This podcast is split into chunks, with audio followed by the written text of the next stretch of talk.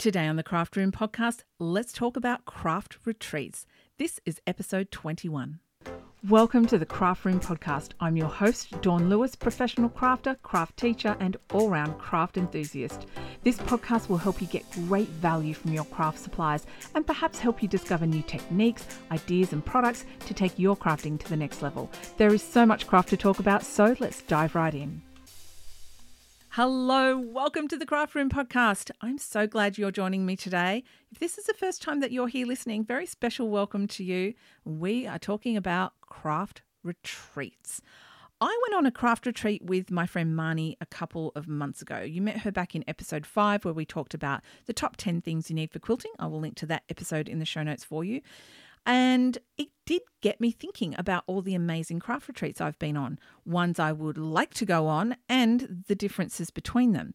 Craft retreats come with different durations, different price points, different levels of structure, different accommodation, and you can expect a different experience from different types of retreats. So I thought we could have a chat about those.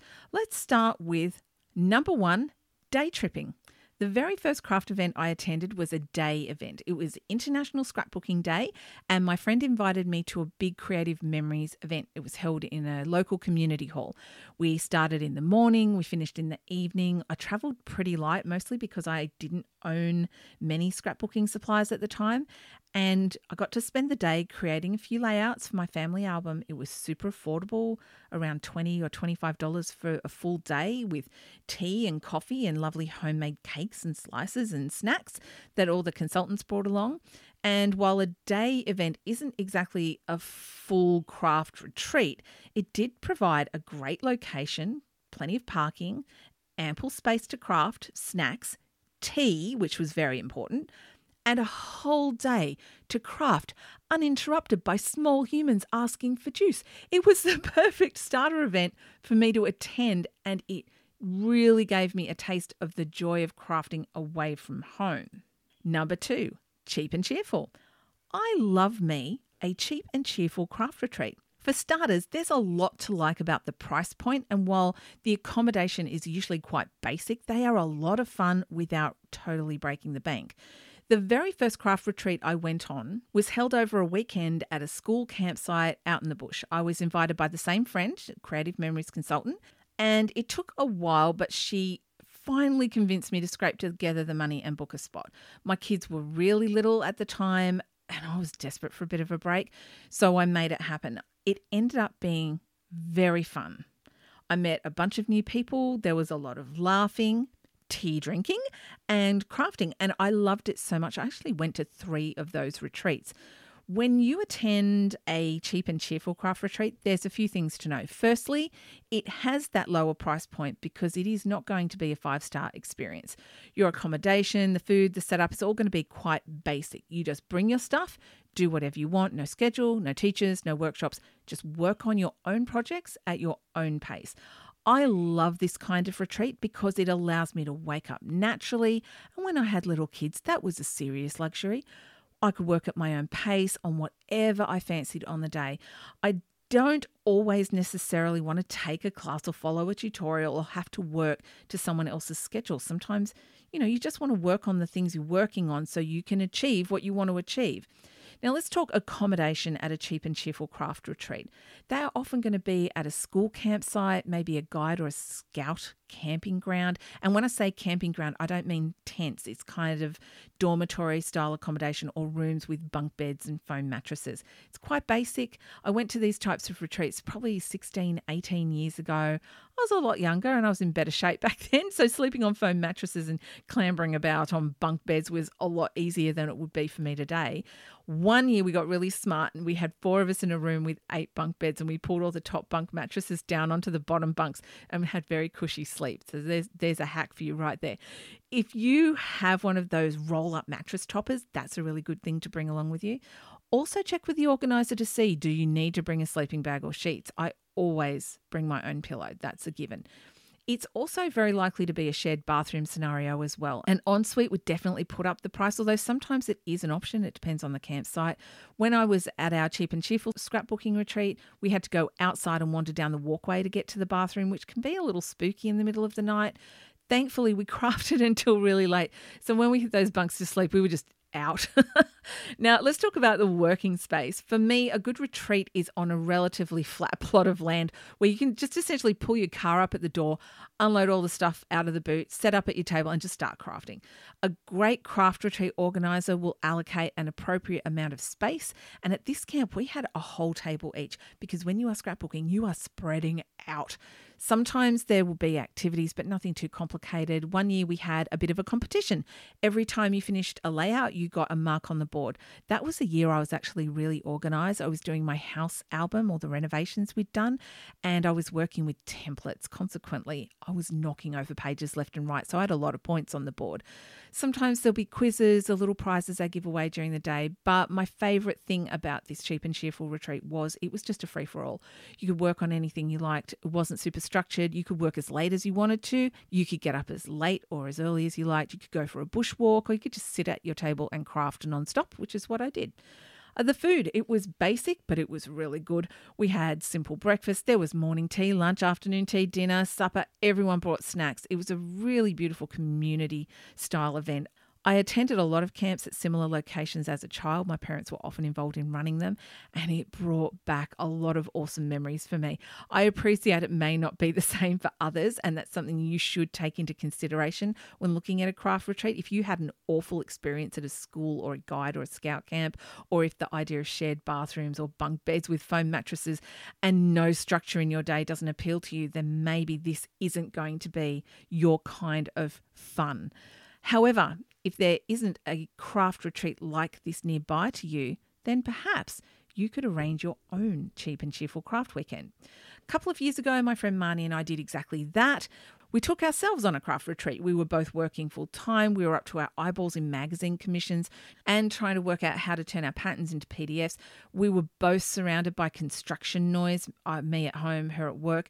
We needed peace and quiet no interruptions, just be able to think clearly and get some serious work done. So we booked a gorgeous Airbnb for a couple of nights.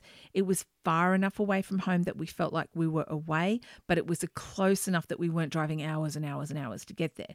We chose this particular place. It had two separate bedrooms, so we had one each. It was an incredibly quiet location. There was ample working space, and we were really excited about getting away to this beautiful, quiet place.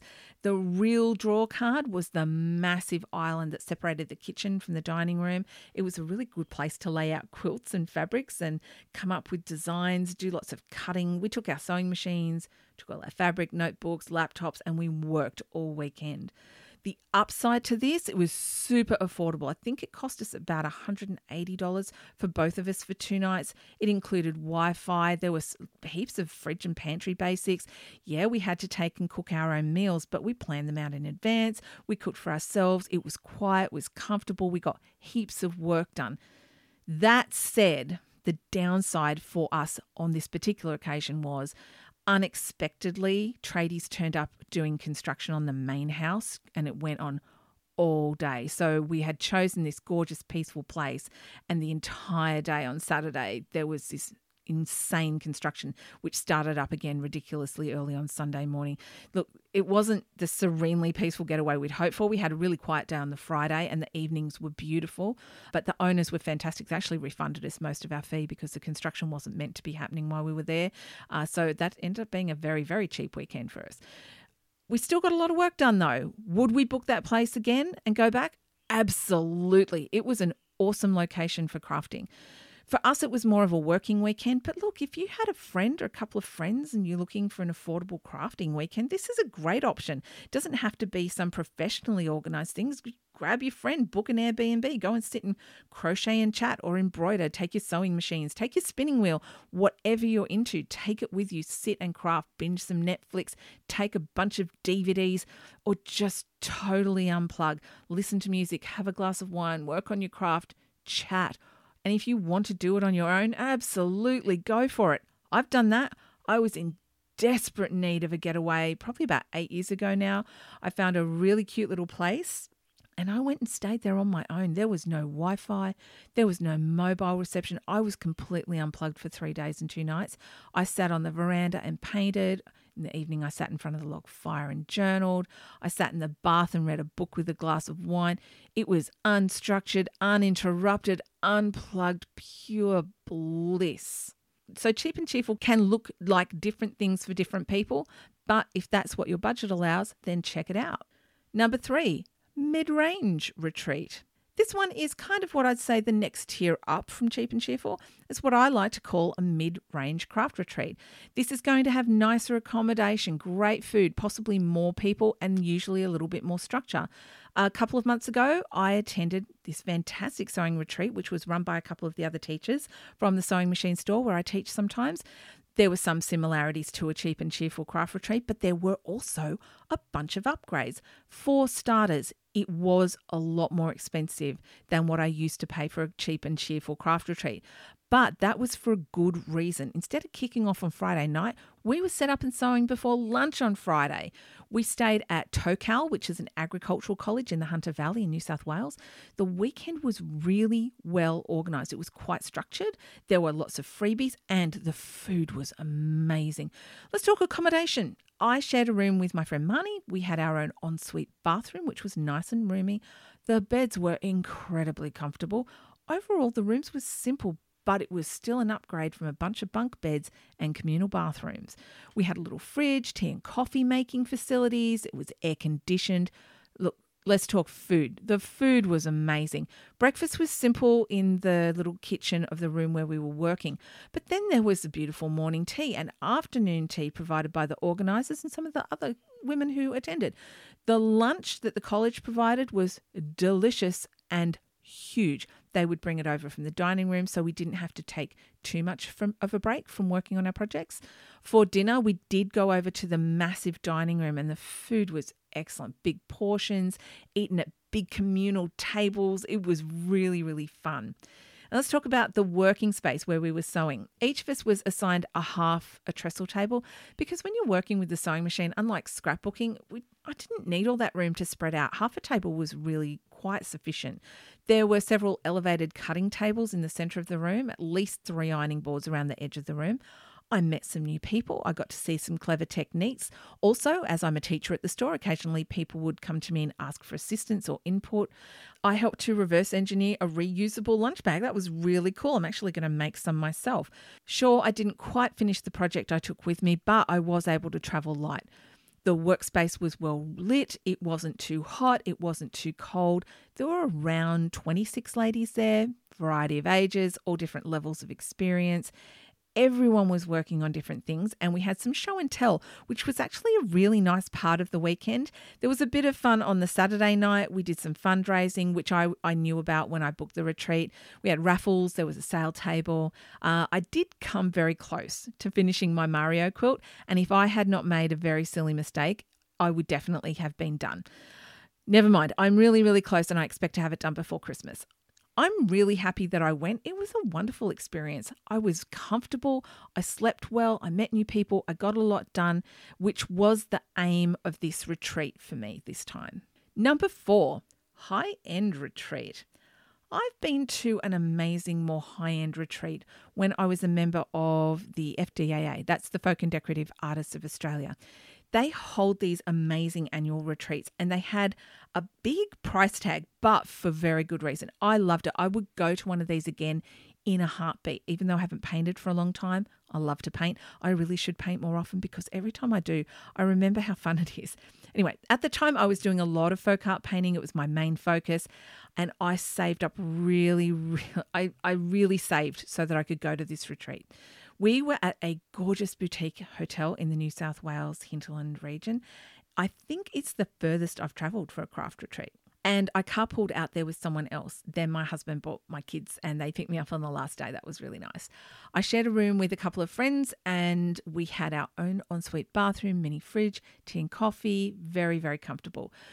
For workplace during the day, we had a big light filled room, few options where we painted, and one of the bif- biggest differences was that meals were served in the dining room in a separate part of the hotel. The food was amazing. Honestly, I've never eaten at, at the time, I had never eaten so many restaurant quality meals in a single weekend before. It was really lovely. Here's the big difference for this one During the day, it was not a free for all. You just bring any old project and work at your own pace. This was a structured event where you signed up for workshops. The teachers had to pitch their classes, all suitable classes were offered, uh, and there was a minimum number of sign-ups required for that class to actually run. As an attendee, I knew what the workshop options were, and I was able to book them before the retreat. So during each session of the day, there were two, three, maybe four options that you could choose from. You could choose a technique or subject matter or teacher that appealed to you for each session. And I learned some really fantastic techniques, and I still have a lot of the pieces that I painted on that weekend. I specifically attended this event because of the workshops, because they gave me an opportunity to learn new stuff from a really good selection of teachers who knew their stuff. The teachers were paid per student who signed up for their workshop, and this is one of the things that made this more of a high end and more expensive retreat because they paid the teachers. It was tons of fun. I won something in a raffle, this beautiful hand painted Christmas sign, which I still adore and is still in my Christmas decorations. And the evenings were kind of for us to socialize and rest our eyes and our very weary painting hands. It wasn't something I could afford more than once when the kids were young, which is why I only ended up going to one of these. But I learned a lot. I made some beautiful things. I made some great connections, and I'm very glad I went. Number five, conference. Look, there are still a couple of kinds of retreats that I would love to attend, and the first one is a conference. I am actually planning on attending my very first craft conference in a couple of months. I've wanted to go to this one for over a decade. And this year, when I saw all the photos and the videos, I just decided that was it. I was going. so I am very much looking forward to attending Creativation in Phoenix, Arizona next year, which is really close. It uh, kicks off with a couple of days of workshops and then it's three days of open floor. I get to meet a lot of the vendors. So these are the people who I buy from for my online store. I am really looking forward to meeting the owners of the different brands that I stock, like Lawn Fawn and Hero Arts and My Sweet Petunia and Tim Holtz. I'm also thrilled that Darkroom Door is going to be there, an Australian exhibitor. So it's going to be actually really nice to have a, a friend uh, there in a place where I really don't know anyone. The workshops are going to be interesting because they're designed for store owners like me. So it's going to be part craft, but also part business, which I'm really looking forward to. I have never taken a big trip like this by myself, and it's my first time visiting the USA.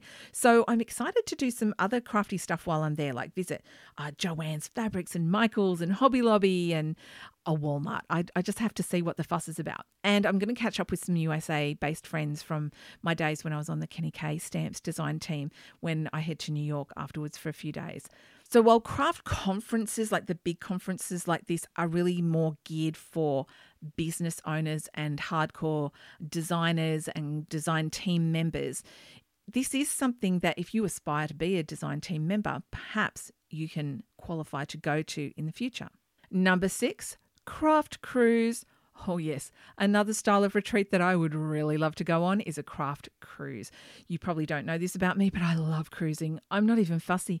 I love a basic P&O cruise, and where I'm going to me is so much less important than the fact that I'm going on a cruise. I love that there are tons of things to do or you can just choose to sit and do nothing. So when people say to me, Oh, you're going on a cruise, where are you going? My answer is, Who cares? I'm going on a cruise. Uh, I love cruising. Darkroom Door has run craft cruises in the past, and frustratingly, the stars haven't lined up for me to be able to attend one, but it is on my bucket list. I would also love to run a craft cruise. So, you know, if you're out there and you work for a cruise company looking for a craft coordinator, I'm just saying you should get in touch with me at dawnlewis.com.au. Wink no, really, I really would love to do that. I will also, in the show notes, link to an Australian based craft cruise coordinator who I met at a craft show last week. And uh, she has some really, really cool craft cruises, not just paper crafting, not just stamping, there's quilting, a whole bunch. So check that out. I'll link to that in the show notes for you and over on the blog. Number seven, overseas craft tour. This last one is probably the most ambitious of all an overseas craft tour. I'll be honest, before I looked at this particular one, I'd had no desire to go to India. But Rachel Grigg from Darkroom Door, in conjunction with a really good travel agent, has organised a craft tour through India. Like, like I said, I've never been bitten by the travel bug really, nor wanted to go to India. But when I saw the itinerary, the places they were going, the things they'd be doing, I was tempted. I mean, I was really tempted. But while I was thinking about it and trying to figure out if I could make it work, that tour sold out so fast. Uh, some ladies from the FDAA that I knew created their own craft tour in Russia quite a few years ago when I was a member. It was really cool to listen to their stories, see all the photos, and they saw and brought back some beautiful folk art, like proper Russian traditional folk art. They learned some clever techniques, they brought home some beautiful treasures. Honestly, I'm I'm really looking forward to hearing about this Indian craft retreat that Rachel's doing. The photos are going to be magnificent. I'm just dying to see where they went. Maybe, maybe next time I'll go. Who knows? Who knows? Look, if you are considering attending a craft retreat, there are a few things that you're going to need to take into consideration. The first one is cost, and it's not just the cost of the retreat. Also, think about your travel costs, whether you need to purchase anything, especially for workshops or special projects that you want to work on. Also, remember there may be a fundraising component to the weekend, like raffles or a sale table. You need to factor that in as well. There will be times in your life when you feel like it's just too decadent to go on a craft retreat. I know I was in that place when finances were really tight, my kids were little. I got around that by selling some handmade scrapbooking embellishments on eBay and putting that money towards my first craft retreat. You could also do a little de-stash, sell off some of your stamps, your dies, your tools, your embellishments, your fabrics that you no longer use. Or maybe when you're asked what you would like for Christmas or birthday, tell people you want cash to put towards going to a craft retreat during the year and then make sure that you do put that money towards going. Do not let mum guilt make you spend that money anywhere else. At some times in your life, cheap and cheerful will be all that you can afford, but that doesn't mean you can't dream of a quilting tour of the USA or a folk art tour of Russia or a textile tour of India one day down the track. Dream big, go where you can afford to go right now. The next thing to consider is what type of event you think you would enjoy the most. Would you prefer something where you're left to your own devices to work on whatever project your little heart desires? Or are you craving workshops where you can ask a lot of questions, learn new techniques from great teachers, and walk away with a finished project? Would you like a retreat with lots of people or something small with just a few? Also consider what do you want to get out of this retreat? Do you want to be alone or super social? Are you there to relax or work hard on a specific project? Are you there for creative freedom or to learn something specific? Do you crave a familiar environment or do you long for an adventure? If you're unfamiliar with the event, ask the organizer lots of questions and see if you can find some photos, videos, written reviews from previous events on Facebook or blogs, websites, YouTube, etc. In my experience, the more you put into a craft retreat, the more you get out of it. Check your budget, check your calendar, and really ask yourself, what do I want from this event? My pro tip for craft retreats, no matter what kind, is to be prepared and get organized well in advance. Now, it doesn't have to be months of planning, but if you're throwing things into a tub 20 minutes before you have to leave, chances are you're going to forget something important like your sewing thread or adhesive, acrylic blocks, crochet patterns, spare embroidery needles, or you're going to take too much. About two weeks out from your retreat, start jotting down some notes for yourself about things you want to take, projects you want to work on. This is the time you buy your pattern, you print it out, you buy your yarn, thread, paint, papers. If you are scrapbooking, resize and print your photos. About a week out from your event, get specific. Start gathering the things you need into one spot so you're not packing in a mad rush at the last minute. A personal example when I went to my last scrapbooking retreat, I knew I wanted to work on my house album and our Fraser Island holiday album. I gathered all the photos together into two big Ziploc bags. I pulled all the cardstock, pattern paper, embellishments, etc., that I wanted to use for my more eclectic house album, and I went shopping for a fully coordinating range for my holiday album. I drew up sketches of how I wanted the layouts to look, and I only packed what I needed to complete those albums. I did also pack my handmade Tear Bear box of goodies, so I had something to do if I completed the albums early. Tear Bears, that was a uh, the handmade embellishments I used to make. They were teddy bears torn from handmade mulberry paper. They were good fun, and that's what I used to sell on eBay to fund my crafting addiction. I, that meant I had just a small emergency box. If I finished both of those albums, then I still had something to do. The same for the sewing retreat that I attended at Tocal this year. My main goal was to complete my Mario quilt, so I made sure I had everything together well in advance. And in case I finished early, I decided to print out the pattern and do the fabric calculations for my next big sewing project, which will be a Minecraft quilt. I will link to the Mario quilt and to where I found the details for the Minecraft quilt in show notes and over on the blog as well, uh, just in case that's something that appeals to you. I went out, I purchased all the fabric, and I packed it as backup. I figured if I finished the Mario quilt, I could at least start cutting squares for the Minecraft quilt. Okay, so I didn't finish, but at least now I'm organized and everything is together for the next project.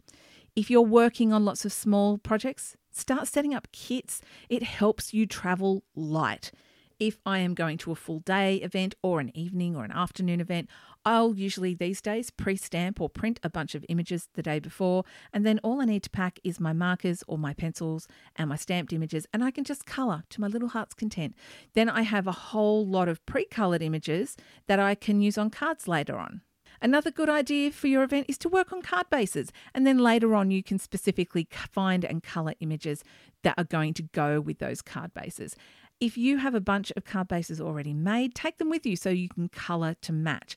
You could use one of my free templates, just print it off and take along some cardstock, pattern paper, adhesive, trimmer, make a bunch of cards to embellish later. I will link to those videos and those project sheets in the show notes. If productivity is not the aim of the game and you are there to be social, then you're going to want to set yourself up for socializing. Choose projects that are simple, take things that are a bit of a conversation starter take snacks. If you are sharing snacks with people on your table, you're probably well on your way to making some new friends. Uh, when I went to the scrapbooking retreat, I took my Sizzix machine and my dies. This was a long time ago, back when it was not very common to own a die cutting machine. And I was happy to share my dies and my cutting machine with other people. And quite a few people actually made a gold coin donation toward a new cutting plate, which I really did need at the end of the weekend. It was a great way to meet people and chat while they were cutting out the title for their layout, definitely a conversation starter. Here's the thing you may be all about being productive, or you might be a social butterfly. Either way, it's important to remember that others may have a different goal than you.